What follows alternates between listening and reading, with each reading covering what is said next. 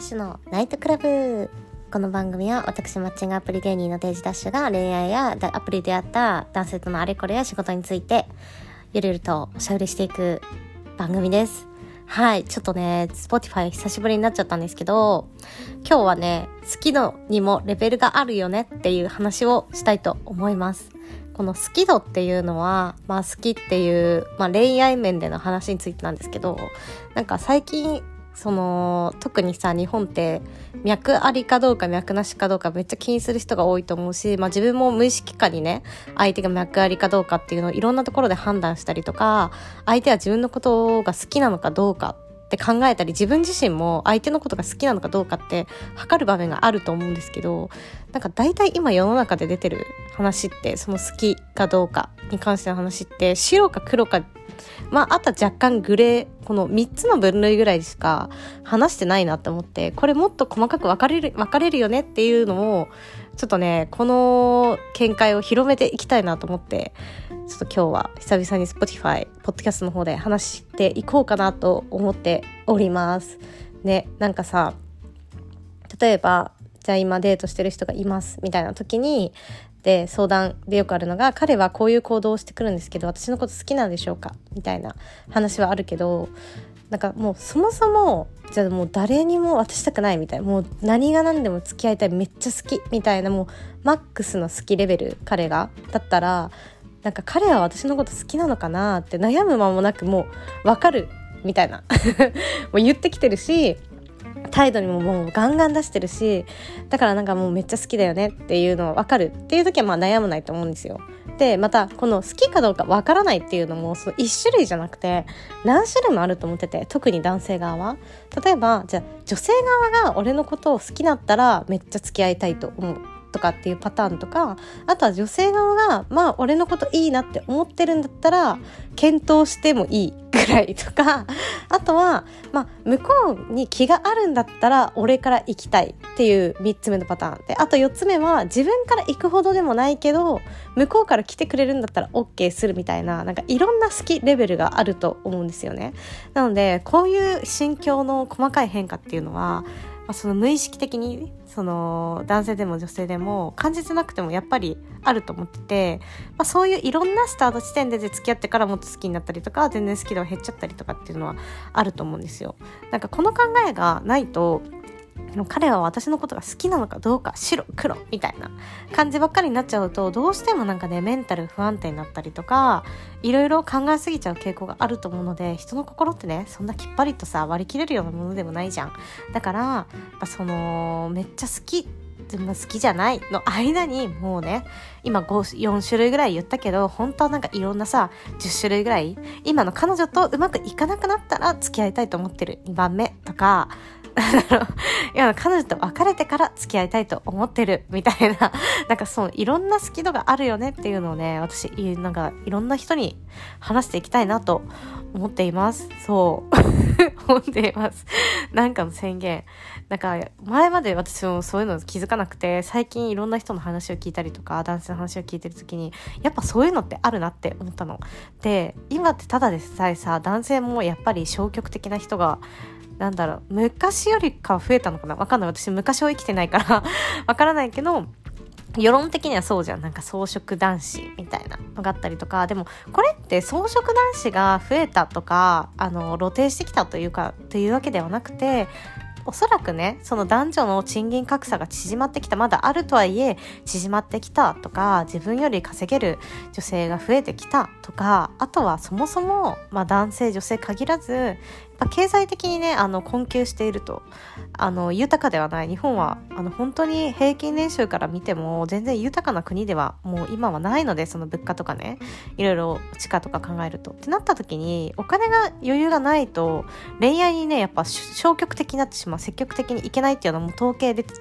出てるのでもうそんなんなったら相手がいけそうだったらとか相手が来てくれるなら付き合ってもいいぐらいのレベル感の薄いねやっぱ気持ち恋愛してる人がね多いともういつまでたってもみんなね誰とも付き合わずに結婚もせずどんどん未婚恋愛をしない人が増えていくというね悲しい現実が待っています。なのでね私が何を言いたいかというともう積極的に行こうっていう超浅い話。なんか本当に日々ねいろんな人の話とかさ相談受けてて思うのはなんだろうな自分も傷つきたくないからガンガン行きたくないけど向こうも来てくれない。でそれでなんかなんとなくあのその2人の関係が終わってしまうとかなんかあこれどっちも行かないタイプだと発展しないんだろうなっていう人がめちゃくちゃ多いのよね。でなんで今日この話をしようかと思ったかというと私昨日あのオーストラリアに在住してあの働いてる同い年というかあの同級生大学同級生の友達がいるんだけど女友達が。その子もあマッチングアプリで向こうで彼氏作ってて普通に。なんか10人ぐらいあったみたいな。向こうでもちろん流行ってるわけですよ。日本だけのブームではないのでマッチングアプリは。でそうなった時にオーストラリアの人ってあの現地に住んでる人ね。そのデート終わった後直接とか LINE でなんか異性として僕は魅力的だったかとか2回目また会いたいと思うかっていうのをすごいはっきり聞いてくるんだってみんな。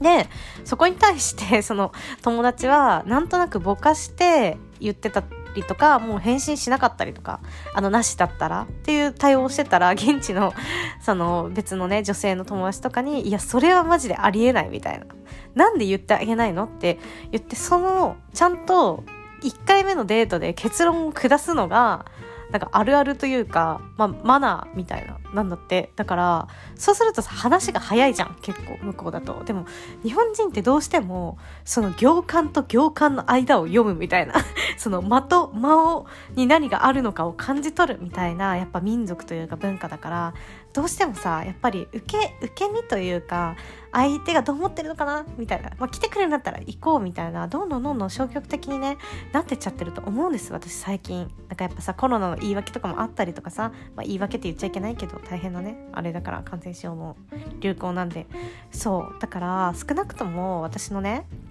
発信を見てくれたりとか聞いてくれてる人はもうどんどんどんどんもう自分からさいいなって思ったらがっつきすぎるのは良くないけど姿勢としては受け身じゃなくて自分からあの動き出すっていう姿勢スタンス行動は取りましょうっていうのをさ波及していったらもうちょっとね世の中の流れ変わるんじゃないかなって思ってるの。そうそんな偉そうに言うような立場じゃないけど少しでもねそういうのじゃ聞いてくれてる人とかが、まあ、1万人ぐらいいてでそのうちじゃあ半分の人でもね行動してくれたら5,000人の力ってなったらその影響を受ける人ってもうもっと何万人っていると思うのよ。これでまた友達にさみんな話してくれたりとかしたらだからそれってすごくいいことというか面白い、まあ、なんか自分の最近はやるべきことだなと思ってるのでやっぱね受け身はダメっていう話。そう好きなのレベルの話から結論を導き出すとやっぱね受け身はダメだわ。本当にいろんなことにおいて、まあ、なんかその方がモテるみたいないうのもあるけど、まあ、もちろんそういう側面もあるけどまあねまあ受け身って別にそんな難しいことじゃないからあ今受け身の方がいいなって思ったら急にねなんかもう貝の中に戻るみたいな 感じでスッて受け身になればいいだけなので基本的にはね皆さんあの積極的な前向きなね行動できるような行動力を持った人を増やしていきたいわけですよ私は。ね、いろんな悩みを解消するためにも。って思うので今日伝えたいことはそういう話でした。なんかちょっと久々に YouTube じゃなくて喋ってるからなんか難しかったな。喋りんかった ということで今日はこんな感じに終わりにしたいと思います。私 Twitter、Instagram、TikTok、えー、もやっておりますのであと YouTube もねよかったら定時ダッシュで検索してフォローしてください。もともとは Twitter だったので Twitter がメインなんですけど今はインスタのストーリー一番活発にやってます。YouTube もやっておりますので、チャンネル登録お願いします。ということで、皆さんまたお会いしましょう。バイバイ。